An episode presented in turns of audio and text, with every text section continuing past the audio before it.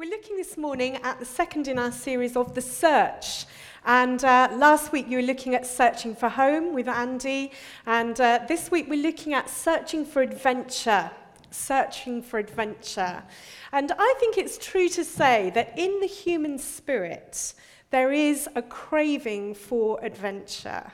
thirty-five thousand people last Sunday ran the London Marathon.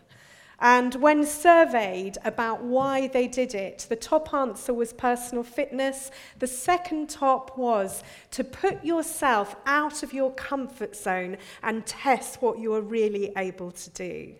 There is a craving in us for that adventure.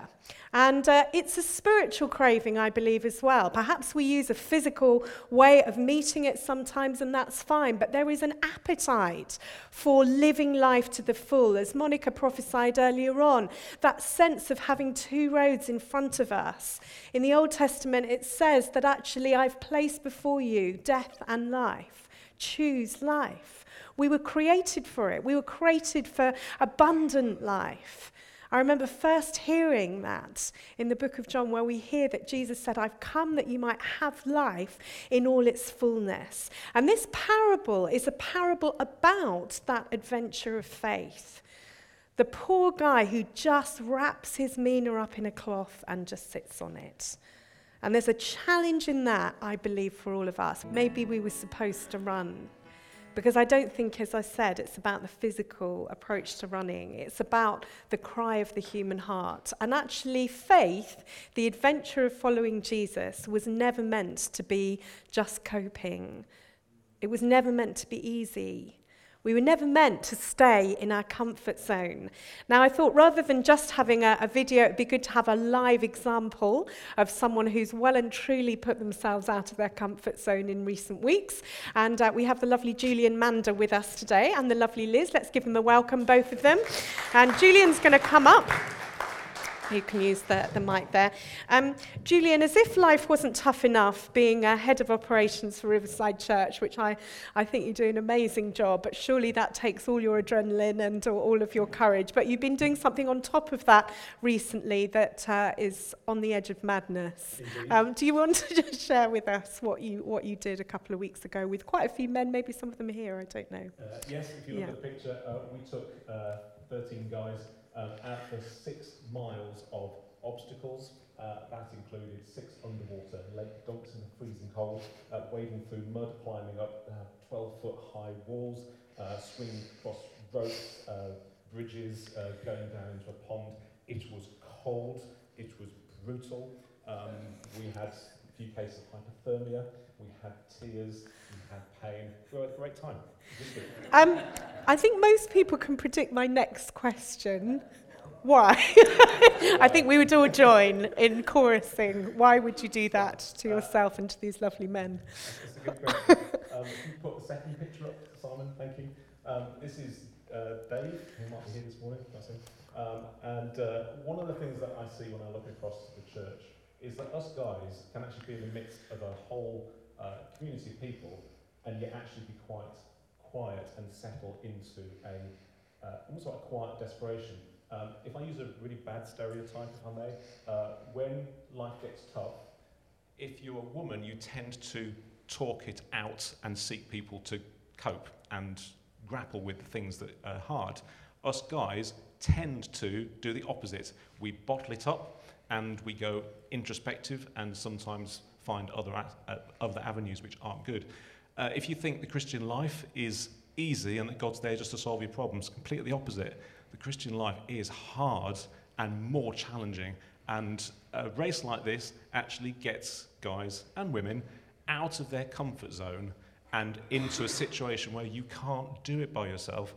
You actually have to have friends around with you that when is when it's tough and you feel like giving up, uh, will be prepared to give you a helping hand up, to give you words of encouragement, Um, and to be alongside with you and go through it all with you in order to get to the finish line. Now, I know that running is something you started a couple of years ago, that you're mm. training for some marathons and all sorts of things, and you're recruiting today. So if this is uh, floating your boat and uh, you like the sound of it, you can talk to Julian afterwards. But what would you say, perhaps faith-wise, you've learned from the discipline of running and, and racing with others? You've talked about team and community. Is there anything else that you would share with us that God's taught you? Yes. I think the, the idea of... Uh, A race like this is a great picture and experience of showing you what the Christian life is like.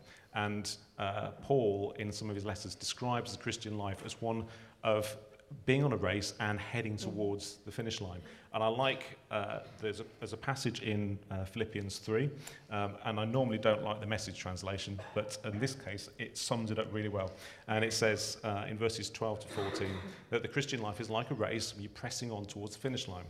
And it says, I'm not saying that I have this all together and that I have it all made, but I'm well on my way, reaching out for Christ, who so wondrously reached out for me. Friends, don't get me wrong. By no means do I count myself an expert in all of this, but I've got my eye on the goal, where God is beckoning us onwards towards Jesus. I'm off and running, and I'm not turning back. Fantastic. Thanks, Julian, and thanks for all you do. If people do want to get involved with this, um, yep. I guess they can come and see you afterwards. Or they drop they you can an do. Email. I've got another couple of races coming up this year. So if you want to be out of your comfort zone and be looked after, but be challenged, uh, drop me a line, have a word, and uh, we'll go from there. Fantastic. Thanks. Let's thank Julian for coming over for that. Um, Paul Kaleo says this. He says, if you think adventure is dangerous, try routine, it's lethal. And I like that, because there is something about what Julian's just said, that actually we don't want, as Christians and as radical followers of Jesus, if we are those followers today, to just settle.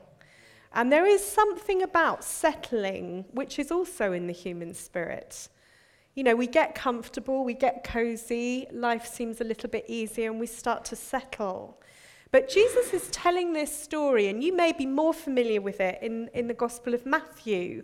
Often we hear it as the parable of the talents, and uh, we can get very much into gifting and how God's distributed his gifts among us. But I wanted, before we do that, and do open the passage if you have it, but it is interesting that actually Jesus is talking, it's followed the story of Zacchaeus that we heard last time, and actually he's talking to a group of people, the Pharisees, the Sadducees would be present. He's talking to them, and he's talking to a group that thought the kingdom was now.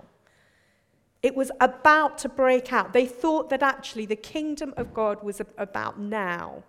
And Jesus's first point, I believe in this, he's saying it's about the not yet as well as the now. He's saying actually a king, a guy went off, uh, the people didn't like him, he went off and he came back and he was the king. When he went off, he said he would be back. And Jesus is hinting, I think, at the fact that actually he will come back as king. And actually, what do we hear in the verses? We actually hear that they didn't like him. They didn't want him as king. And uh, they actually rejected him as king over them. In other words, they didn't accept that part of the Christian life is about the not yet. They actually wanted things now. And we know that that's like us. We know that actually in our limited existence, sometimes we can get into uh, this business of just getting by. Henry David Thoreau, uh, in his uh, lovely poem, talks about in The Walk in the Woods, he says this, and not to discover when I came to die that I had not lived. I did not wish to live what was not a life, nor did I want to practice resignation. I wanted to live deep and suck all the marrow out of life. And Jesus is talking to people and he's saying, don't just sit on the gift that you have. When you read the parable, whether you read it in uh, in Luke or in Matthew, there's a sense that our attention goes straight away to the guy who does nothing, isn't there? Because he's the one that's outspoken, he's rude to the king, he's he's rude about what happens, he even doubts that the king is even for him. And actually he speaks out about the fact that he did nothing. And in this, one of Jesus' challenges was to the Pharisees and to the Sadducees.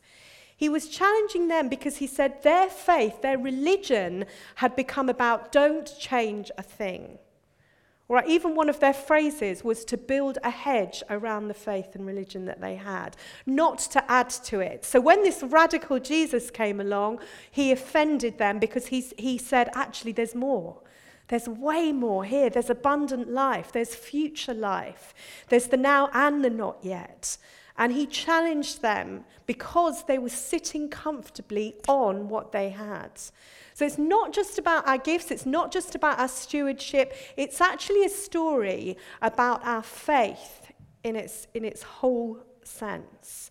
That actually, are we guilty of that sort of Sunday Christian that Jesus was challenging in the people that were listening of the day, but there's a challenge for all of us here, that actually in this gift of faith that we've been given, that actually is given freely by the grace of God, are we sitting on it? Are we living the Christian adventure uh, to the full? Uh, this is uh, something I found on Pinterest. Uh, it's not in the Bible, by the way. It's not a, an added beatitude. Uh, but it says, "Blessed are the curious, for they shall have adventures." And actually, as we keep our curiosity about what God is able to do, about what prayer can do, about what the Spirit can do amongst us, curiosity is an important part of faith. And if you like, the listeners had stopped being curious. They'd said, build a fence around it, wrap a towel around it, if you like, the mina, keep it safe, don't test it, don't add to it, just keep it as it is. Bear Grylls, who's a, a very uh, great adventurer and a great trailblazer for not only for adventure, but for the Christian adventure as well. He says this, "But having faith reduces my fear hugely because I'm not alone. I am fighting these battles with the Creator, and that is amazing. My faith definitely plays a part in my love of the outdoors. I see miracles everywhere I look, in mountains and in the jungle. I have less fear of death as well, because I see it as going home." Lovely link back to last week. Actually, we can hold this gift of faith and life lightly because we know that we were made for another world. And in this parable, there's that as well. There's Jesus saying, actually, there's a king that's coming back, and he's he's trusted us. He's entrusted us with this faith. He's entrusted us with the wealth of a king, the stewardship of his kingdom. So in verses eleven to fourteen, there is a, a sense of actually we don't want this man to be our king. We don't want to be accountable to him. But the, go, the guy goes away, he goes away, and he leaves them with portions of his kingdom to multiply. And across this church, in all of our sites, in all of our gatherings, and here at Bourneville today, he has distributed the work of his kingdom amongst us. Isn't that amazing? That there is no one to the left of you, to the right of you, behind you, in front of you, that has the role to play in this adventure of faith as you do. Nobody. With your minas, with what you've been given, with your stewardship of your money, your stewardship of your talents, your gifts, your experience, all the things that have shaped us, bad and good, tough and easier. Everything is your stewardship, really, of the kingdom of heaven. And I hope that excites you today, because there are two ways this can go. It can go into a massive guilt trip, or actually we can feel our spirit rise and say, there is more on this earth for me to do with God's power, and that he has chosen you. Uh, I was sharing last week, and I think I probably shared with some of you before, but I used to speak in prisons quite a bit, and uh, on one of my earliest trips into uh, Brinsford Prison in Wolverhampton, I was sharing about my joy as a little girl when I first put my finger into the poster paint and put it onto a piece of paper and discovered that my fingerprint was totally unique.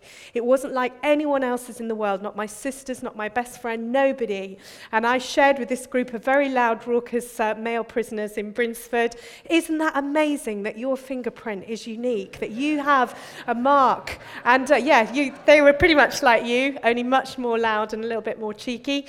And they started, no, it's not. That's the whole point. That's why we here, that's why we were caught, and all of that. So just a little tip, don't don't mention that joy. Keep it safe in here, but don't, don't mention it in prisons. But actually, there is a sense in this that the mark you were called to make is like no other. And we live with so much comparison, a society that actually breeds comparison in all of our lives. And I know I live with, I know many of you here will struggle with this business of comparison. If only I were more like so-and-so, if only we could do this. The thing is, the only calling on us is to be the best you that you can be. Put your name in there. The best Liz that you can be, the best Mark that you can be. Whoever you are, put your name in there, because that's your calling, with God's power, with his help. That's the adventure. And there will be things that have been said over you in earlier years that can make you believe a lie that will stop you being the, the whole of what God has for you. And if that's you, uh, we'd love to pray with you at the end, just to pray that God would replace those lies with truth. You know, there are things like, you know, you'll never amount to anything, you'll never be as good as your brother, you'll never, you know, no hope for you, whatever it is. There'll be different things in each, and I don't want to say what they are for you. But you will know what they are, that actually when you think, oh, shall I offer to do that? Could I? A voice says, oh, no, you'll muck it up.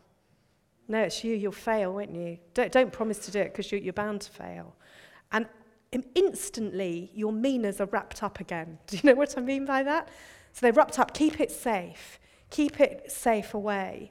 And also, this can refer to the trust of sharing the kingdom with one another. It's great that we've got Alpha starting. It's fantastic that the fact that people are inviting at this site so much, and it is just brilliant to invite our friends along, because another side of this trust was he's entrusted the spreading of this word of hope, of life, of eternity with us. And we, we're not called to sit on it. We're not called to keep it safe. Ooh. Lovely quote from Francis Chan. He says this, "But God doesn't call us to be comfortable. He calls us to trust him so completely that we are unafraid to put ourselves in situations where we will be in trouble if he doesn't come through." Those moments when your heart is racing, when the adrenaline is pumping and you are thinking, God, I need you now. Now, I want to do a heart check with you. The good news is no one is going to hear about this, but this is just between you and God. Uh, but just let's pause for a moment and think about, when was the last time that you put yourself into that position?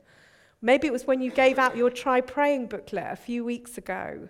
And you were thinking, oh, I'm risking this friendship, or I'm risking my relationship with this colleague. But when was the last time that you had that kind of prayer where you're like, God, I need you now to show up for me? When you were putting yourself perhaps into red zone. We live, if you like, in amber. But when did you put, now, again, please hear me. This is between you and God. It's not a guilt trip.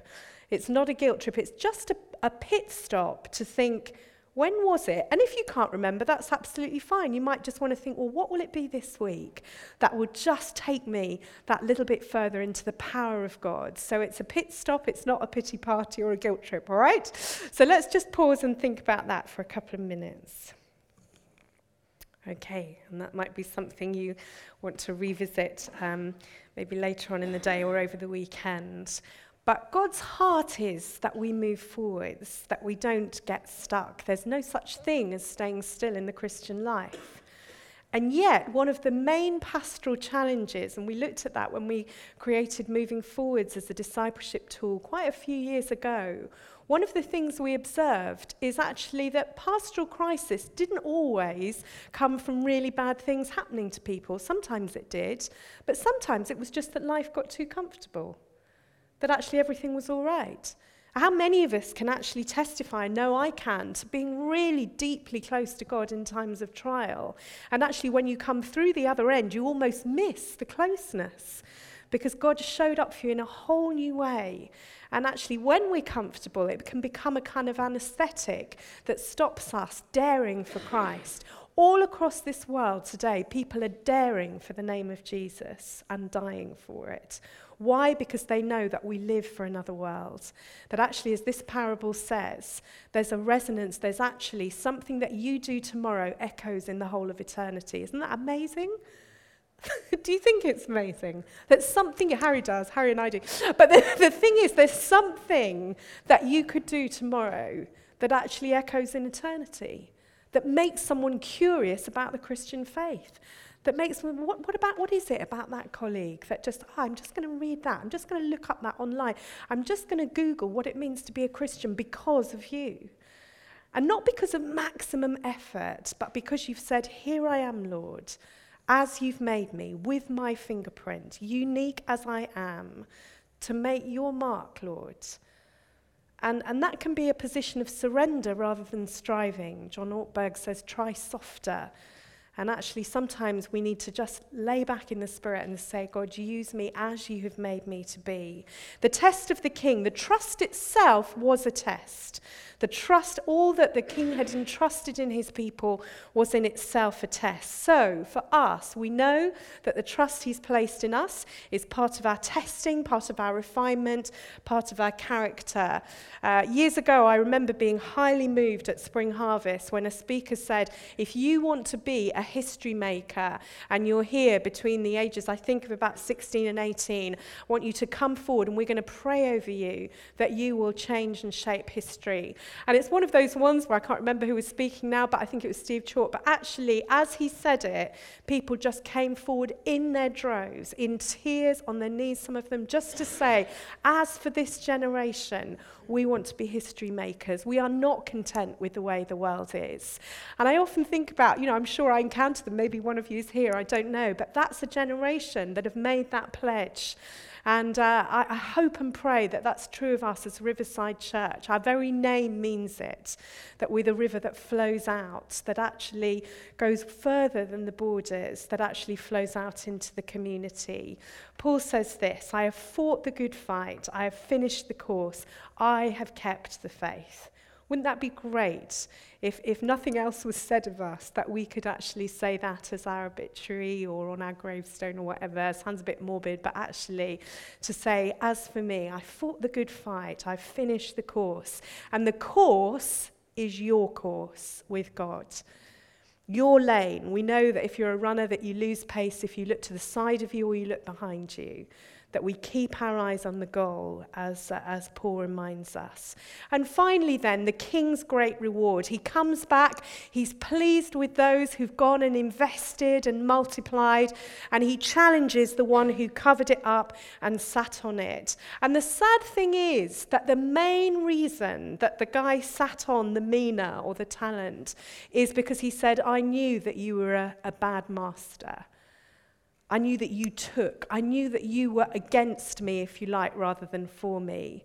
And some of our spiritual challenges come from that little voice again that says, can God really be trusted with my life and with me? And the answer is absolutely, emphatically, yes, he can. He can. Whatever your experience today, whatever place you're in, hear that from God. That yes, he can. Yes, he is to be trusted. Whatever things you've believed, whatever man has said to you or woman has said to you, uh, that is the truth of the gospel that we celebrate today. It's a great, I don't know if you can read this. When Jesus invites us on an adventure, he shapes who we become with what happens along the way. That even the tough times, even the times when you think, God, are you for me? Even when, like that guy, you think, can you be trusted? Um, then actually that's part of the shaping of our character. Part of us running our race sometimes is hanging on. A couple of weeks ago, I, I felt like I was white water rafting, and I remember God just saying, hang on, Judy. And it was like that. It was just like, hang on for dear life. And that's part of the adventure. But actually, the adventure of prayer is extraordinary.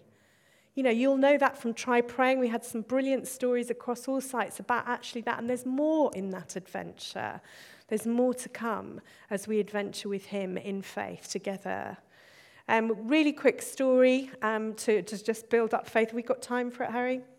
Um, there's uh, a lovely story about a, a guy who's a missionary, and uh, he's sent from Michigan out to an African uh, township, and uh, he works there, and uh, they every two weeks he cycles on his bicycle through a very, very dangerous jungle uh, to the, the city where he can get money and he can get medical supplies out. And then he camps in the dangerous jungle uh, on his own and then goes back with supplies. And one such time that he does this, he gets to the city gates and he actually sees two men fighting, and one lies really, really badly injured.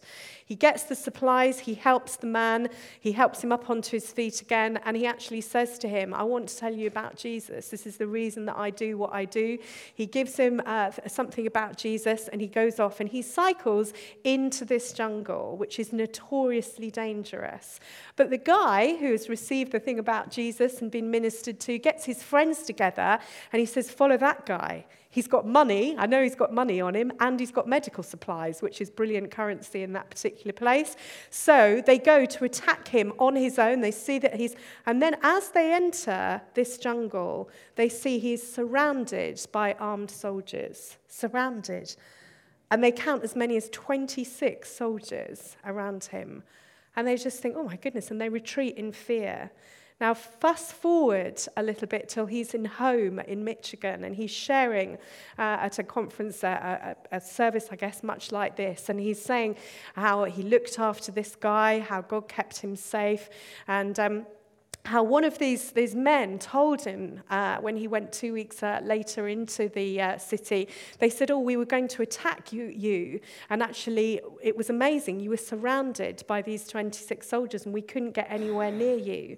And uh, he says, well, I was alone. I was totally alone in that jungle. And so he's testifying in Michigan, and he's saying what, what happened there. And he's saying, isn't that amazing that God would command his angels over me, that he would do that for me, that actually I know that I I was alone, and yet that's what they heard. And a man stood up in the gathering, and he said, actually, he said, I was playing golf at the time, and he said, I just felt the need on that day to get my brothers together to pray. He said, I felt really, really fearful for you, and I sent the call out to praying brothers and sisters to come that day and to gather and pray. And he said, oh, by the way, just stand up if you were part of that, just to encourage our brother here. And twenty-six guys stood up. And now I know we can do with that what we will, but it gives me goosebumps because it makes me think that's the adventure of prayer.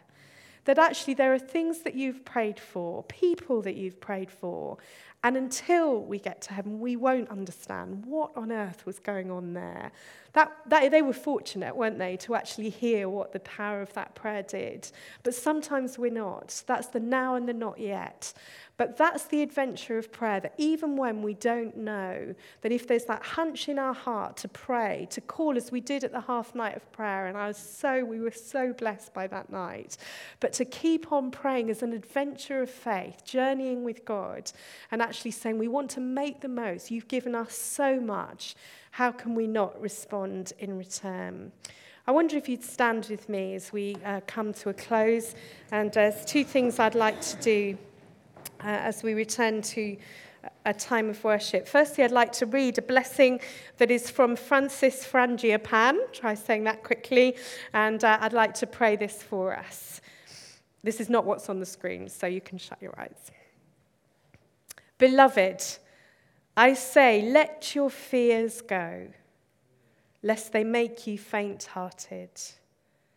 Stop inspiring fear in those around you, and now take your stand in faith. God has been good, and he will continue to be good. Let us approach these days expecting to see the goodness of the Lord manifest. Let us be strong and of good courage, for the Lord will fight for us if we stand together in faith. And now I wanted to just read this uh, short prayer that we used when we launched the multi-site vision back in January uh, two thousand fourteen. Disturb us, Lord, sorry, fifteen.